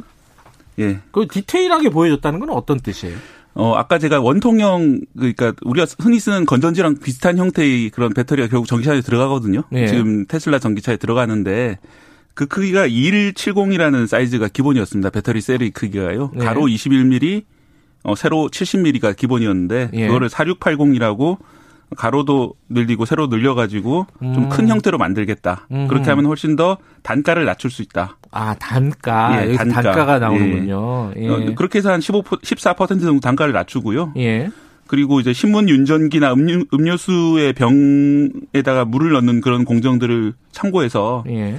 이 공장에서 생산 비용을 18% 낮추겠다. 음. 여기는 이제 건식 공정이라고 해서 어, 액체를 이용해서 그 주요 성분들을 갖다가 집어넣는 그런 방식이 아니라 뭐 드라이 그러니까 건식 상태에서 넣게, 넣는 방법들을 통해 가지고 음. 어, 18% 비용을 내린다. 네. 그리고 음극 양극이 있잖아요. 거기 들어가는 재료들을 어, 각각 개선해 가지고 약 17% 정도 내리겠다. 음. 마지막으로는 배터리 팩 모양을 지금은 이제 배터리 팩을 만든 다음에 어, 차체를 디자인을 했는데 그게 아니라 차체 모양에 맞춰가지고 배터리 팩 모양을 새로 바꿔서 음, 빈틈 없이 이렇게 채워 넣는 방식으로 또 음. 가격을 또 낮추겠다. 이렇게 다 합쳐보면 56% 정도 내리거든요, 가격이. 56, 반 이상 내려가는 네. 거네요. 3년 뒤에는 이렇게 만들겠다고 선언을 했습니다. 음, 이게 좀 디테일한 내용이 많이 들어가 있어가지고 네. 사람들이 네. 잘 이해를 못 해가지고 실망한 거 아니냐 이런 생각도 드네요. 어 그것보다는 좀 너무 이렇게 좀 생산 공정 이러면 왠지 좀 음. 혁신이라기보다는 뭐 공장에서 음. 자기들끼리 어떻게 하겠다 뭐 이런 음. 얘기인 것 같아서 그게 예. 좀 실망스러웠던 것 같습니다. 근데 이게 이제 결국은 우리 그러니까 자동차 산업이 어떤 식으로 가느냐 네. 이게 이제 한 가지 궁금증이고 또 한 가지는 이게 우리나라에 어떤 영향을 미치느냐 이거잖아요. 네. 자동차 산업은 이제 뭐 테슬라가 어, 사실 전기 자동차는 뭐 현대 세계 1위. 예, 네. 선두에 서서 끌고 가고 있는 건데 지금 현대 우리나라 현대 자동차나 이쪽도 지금 열심히 하고 있잖아요. 네, 나름대로 한 세계 3위권 정도로 음. 많이 만들고 있는 편이고요. 예. 어, 전기차 가격의 한 40% 이상, 뭐 음. 절반 정도가 보통 배터리 가격이라고 생각하시면 되겠습니다. 음. 네, 그런 만큼 전기차의 배터리 가격을 낮추게 되면 전기차 전체적인 가격을 낮출 수 있게 되는 거고요. 예. 그리고 그 세계적으로 전기차 배터리 업체가 많이 있긴 한데 생산량이 네. 좀 딸려서 내년 말 정도부터는 어, 전 세계적으로 전기 배터리 공급 대란이 벌어질 거라고 예상이 됐었거든요. 예. 그래서 사실 전기차 우리나라 전기 배터리 회사들 어, 주가도 많이 올랐었는데 이번에 음. 테슬라가 직접 생산을 하겠다라고 밝혔습니다. 음. 그렇기 때문에 어, 생산량도 되게 많습니다. 2년 뒤에 지금 LG화학이 세계 1위인데 2년 뒤에 올해 LG화학이 생산한 정도의 양을 스스로 생산하겠다. 음. 그러니까 이제 테슬라가 아예 공급 중단을 하는 건 아닙니다. 다 음. 이제 LG화학으로부터 공급 중단을 받는 건 아닌데 네. 스스로도 LG화학만큼 만들겠다 이렇게 음. 밝혔기 때문에 영향을 영향이 네. 갈 수밖에 없겠네요. 그래서 우리나라는 지금 세계 1위, 세계 4위, 세계 6위의 그 전기 배터리 회사들이 다 있는데 당연히 이제 좀 타격을 받을 수밖에 없는 그런 상황이고요. 근데 이게 어, 다 믿을 수 있는 거예요. 그냥 막 얘기할 수도 있는 거잖아요. 예. 어떻습니까? 물론 일론 머스크가 과거 얘기했던 것 중에 실현이 안 된 것도 많이 있습니다. 예. 예를 들어 완전 자율주행 같은 경우에도 뭐 올해 안에 완전 자율주행 택시까지 나오겠다고 했는데 예. 사실 가능하다고 보는 분들은 많지는 않거든요. 그래요. 네, 그런 음. 시기긴 한데 그래도 아예 터무니없는 이야기를 한 건 아니고요. 음. 모델 3 현재 나오는 것만 해도 지금 이제 3만 8천 달러 정도에 미국에서 팔리고 있는데 우리나라 돈으로 한 5천만 원대 초반 정도에 음. 국내에서 팔리는데 어, 처음에 그 얘기 할 때만 해도 아무도 안 믿었거든요. 어떻게 음. 전기차 가격을 그렇게 낮출 수 있지? 라고 네. 생각을 했는데 결국은 그런 가격대의 전기차를 만들어냈고요. 네. 뭐 그런 것들을 보면은 어, 100%이 이 사람 말대로라고는 하긴 어려워도 상당히 그 방향으로 간다. 음. 과거에 실적으로 입증이 됐기 때문에 뭐 니콜라 트럭이라든지 이런 거하고 좀 다른 그런 거라고 보시면 될 것 같습니다. 결국은 그 배터리를 자기들이 이제 50% 이하 단가로 만들겠다. 여러 네. 가지 네. 기술들 아까 말씀하신 근데 그 기술이 어려운 겁니까? 우리는 안 갖고 있어요? 아, 우리나라도 좀 일부는 가지고 있고요. 네. 예를 들어서 뭐 양극재 하이니켈이라는 음. 재료를 쓴다든지 뭐 이런 건식 배터리 공정이라든지 이런 건 음. 우리나라도 많이 가지고 있습니다. 그렇기 때문에 협력 관계가 아예 청산되거나 그런 건 아니고요. 음. 다만 이제 테슬라가 본격적으로 직접 나서기 때문에 음. 서로 좀 경쟁 관계가 있고 테슬라 입장에서는 우리도 이렇게 만드는데 너희도 가격을 낮춰라 이런 식으로 음흠. 단가 인하 압력으로 들어올 수 있다는 그런 점들이 좀 걱정스러운 것이죠. 우리도 그렇게 만들 수 있다는 겁니까 그러면은? 뭐 100%는 음. 아니지만은 일부는 음. 만들 수 있다. 그래요. 보시면 되고요. 근데 우리 우리가 배터리 기술은 더 앞서 있을 거 아니에요, 당연히. 네. 그런데 이제 테슬라도 예. 그런 기술 가진 업체들을 여러 인수를 했고요. 아. 또 스스로도 개발을 많이 하고 있고. 그래요. 워낙 이제 자금력이 풍부한 회사다 보니까 예. 많이 따라오고 있는 그런 상황입니다. 그래요. 그러면 지금은 본격적인 경쟁 네. 체제 이런 식으로 인식하는 게 더 낫겠네요. 예, 그죠? 그리고 이제 더 신경 쓰이는 부분은 현대차라든지 이제 다른 후발 전기차 업체들이 예. 마찬가지로 배터리를 직접 생산하지 않으면은 테슬라에 비해서 좀 뒤처지게 되는 점이 있거든요. 음. 뭐 그런 점들도 좀 우려스러운 상황입니다. 아까 그 얘기 잠깐 했잖아요. 그 완전 자율 주행차. 네. 이게 올해가 얼마 안 남았어요. 그럼 한 달 뒤에 뭐 공개한다 뭐 이런 얘기를 했는데 네. 이, 이거는 이건 허황된 얘기라고 보시는 거예요? 약간? 일단 그 지금 현재 이제 모델 3나 이런 차들에서도 완전 네. 자율주행처럼 비슷한 이름으로 이제 장착이 돼 있습니다. 음. 그래서 그거를 완전 자율주행으로 잘못 이해하시고 그 눈 감고 그냥 운행하시는 분들도 계시는데 그러다 음. 사고 나는 경우도 많이 있고요. 네. 사실은 지금 들어가 있는 기술은 2단계 자율주행이라고 음. 부분적 자율주행 정도입니다. 그 음. 핸들에 손을 떼시면 안 되고 전방도 계속 보고 계셔야 되는 그런 상황인데요. 네. 어, 테슬라가 지금 얘기하는 것들은 이제 카메라 기술들을 더 개량해 가지고 한 달 뒤에 완전 자율주행을 만들겠다고 했는데 음흠. 아 이거는 좀 약간 그좀 그 부정적인 여론도 많이 있습니다. 왜냐하면 음. 이제 다른 완전 자율주행차들은 라이다라고 어 빛을 이용해 가지고 주변을 이제 레이더처럼 사물을 3, 3차원으로 파악해서 음흠. 어 부딪히지 않고 잘 움직이게 하는 그런 기술들이 들어가는데 라이다가 비싸거든요. 그래서 음. 테슬라가 하는 방식은 라이다를 쓰지 않고 어 주변에 이제 시각적인 그런 렌즈를 이용해서 이렇게 음. 피하는 그런 방식들인데 뭐 그걸 더 개량해서 이렇게 하겠다라고 하는데요. 네. 과연 될지 그건 좀 지켜봐야 되겠습니다. 근데 워낙 그래요? 안 되는 걸 음. 되게 하신 분들이라서 음. 뭐될 수도 있겠습니다만 좀 회의적인 시선이 많이 있습니다. 자, 어, 마지막으로 그 LG화학이 1위잖아요. 세계 네. 1위. 예. 이거를 지키는 게 그러면 어려운 건가요? 이제 원어브댐으로 떨어지는 건가요? 어떻습니까? 예상을 해보면은. 어, LG화학도 나름대로 한 거의 한 20년 가까이 이 기술을 개발해 왔기 때문에 네. 뭐 당장 추락하지는 쉽지는 않습니다. 그런데 네. 이제 LG화학이 작년에는 세계 4위 업체였거든요. 어허. 올해 1위가 된 것이 어, 중국에서 전기차 보조금이 갑자기 많이 줄었고 그리고 음. 올해 초에 이제 중국에서 코로나 확산 때문에 공장 가동이 중단됐던 그런 어, 반사 이익을 많이 얻은 바가 있습니다. 네. 그렇기 때문에 어, 당분간 이이긴 하지만 약간 좀 불안한 일인 상황이고요. 네. 뭐 잘해야 되겠습니다.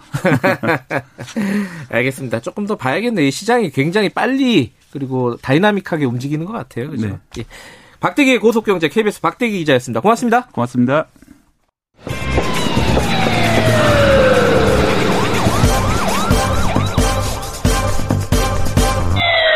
김경래 최강 시사. 네, 오늘 어, 뉴스 언박싱에서도 그렇고 최고의 정치에서도 그렇고 우리 공무원, 우리 국민이 어, 북해 북한 해역에서 피격당한 그런 사건에 대한 여러 가지 지금 후속 조치에 대한 논란들이 좀 있습니다. 이게 이제 결국은 우리 남북 관계에 어떤 영향을 미칠 것이냐. 어, 이게 큰 문제겠죠. 정세현 민주평화통일자문회의 수석 부의장 전 통일부 장관님 어, 스튜디오에 잠깐 모셨습니다. 장관님 안녕하세요. 예, 안녕하십니까. 네. 어, 지금 이 정치권에서는요, 이 사과를 두고, 그러니까 북한의 사과죠. 통지문 형태로 왔고, 그 안에, 어, 김정은 위원장의 사과 멘트가 포함이 돼 있습니다. 그죠? 이게 이제 어느 정도 진정성이 있는 것이냐. 이게 뭐 여야 간의 의견이 좀 다른 것 같고. 음, 네. 정 장관님은 이 사과문, 통지문은 어떻게 평가를 하십니까? 저는 무슨 첫째, 그, 뭐, 북한에서 최고 권력자가. 네. 최고 권력자가 대, 남쪽 대통령을 상대로 해서, 어, 사과 전통문을 보낸 것은 처음입니다. 음. 그 전에 김일성 생전에 네. 이 그때가 76년 8월 18일 날 네. 판문점 미르나무 사건이라는 게 있었어요. 그때 북한 그 군인들이 미군 장교 두 명을 도끼로 아 도끼 만행 어, 사건이라고 보통 사건. 얘기하는 예. 그때 미군이 발끈하니까 예, 예. 군사적으로 조치를 취할 것 같이 여러 가지 움직임이 보이니까 주한 미군 사령관한테는 김일성 어, 저 주석이 사, 조선인민군 최고사령관에 사과를 했습니다. 네. 그 다음에 박광자 씨 사건, 이제 2008년 7월 12일 날. 금강산에서요? 네, 금강산 예. 관광객 피격 사건 때는 김정일 위원장이 남쪽 대통령한테는 사과를 안 하고, 음흠. 현정은 현대아산그룹 회장한테는 나중에, 음. 아, 그건 참 잘못된 일이었다. 미안하게 생각한다는 얘기를 했었죠, 구두로. 음흠. 근데 이번 사건 과 서 비슷한 사건이 2002년 6월 29일 날 있었습니다. 뭐였죠? 그때 제2차 연평 해전. 아, 예. 연평 해전 때 2002년이 연평 해전. 어, 2002년 예. 6월 29일 날 월드컵 예, 그 예. 결승전 바로 전날. 그때 우리 해군들이 상당히 많이 거기서 네, 예. 어, 희생을 당했어요. 그때도 북쪽은 장관급 회담 북측 수석 대표인 김영성 단장이 남측 장관급 회담 수석 대표인 통일부 장관 정세현 저한테 네. 나중에 며칠 후에 사과 음. 전통문을 보냈죠. 그러니까 음. 북한의 최고 지도자가 남쪽 대통령한테 직접 이렇게 에, 그동안에 쌓은 신뢰와 좋은 관계가 이걸로서 허물어지지 않아, 않기를 바란다는 내용까지 담아가지고 보냈기 음. 때문에 지금 야당에서는 자꾸 그걸 문제 삼고 싶어 하지만 네. 국무부가 25일 날 아, 이미 현지 시간 오전 10시, 우리 시간 밤 10시죠. 11시죠. 국무부가 김정은 위원장의 사과 전통문은 그 상당히 에, 말하자면 의미가 있는 조치다. 미 국무부가요. 아, 미 예. 국무부가. 예. 국무부 대변인이 아주 직접 어, 우리 기자들의 제기한 질문에 대해서 네. 그 상당히 괜찮다. 음. 예, 그렇게 이미 정리를 했기 때문에 네. 더 이상 그거 가지고 정치권에서 논란하는 것 자체가 의미가 없습니다. 아니 일만 생기면 미국한테 물어봐야 된다고 하는 사람들이 그쪽 사람들 아니에요. 근데 이게, 이게, 어, 상식적으로는 잘 납득이 안 되는 부분이, 그럼, 그럼 그렇게 사과, 최 처음 있는 일이라면서요, 그죠? 사과를 할 정도로, 최고 지도자가 사과를 할 정도의 일을 왜 버렸냐. 아, 이게 참. 뭐. 실체적 진실. 네. 나는 국방부 발표와 북쪽 그, 그 해명이 좀 차이가 납니다. 아, 예, 있죠. 자기네는 사람까지 태우진 않았다고 그러는데, 예. 어, 그 사람까지 예, 태웠다고 하면은 국제적으로 북한의 이미지가 아주 나빠지고 더불어서 김정은 위원장이 아주 그 어, 나쁜 이미지를 뒤집어 쓰기 때문에 네. 아마 그 파급 효과를 우려해서 축소 보고를 했을 겁니다. 네. 대내적으로는. 더구나 이제 전날 우리 쪽에서 그 20, 그러니까 3일인가요? 4일인가? 어, NSC 회의를 열어가지고 예. 정식으로 북쪽한테 해명하고 사과하라는 요구를 하지 않았어요? 예. 그러자 김정은 위원장이 20, 예, 바로 전통문을 보냈는데 통제부 라인으로. 예. 야, 그, 북쪽으로서는 그것 때문에 대외 이미지가 아주 나빠져서 남북 관계가 끝나버리고 북미 관계도 미국 대선 이후에 북미 관계 개선의 여지도 없어진다면 이건 곤란하지 않느냐. 그렇다면은 네. 네.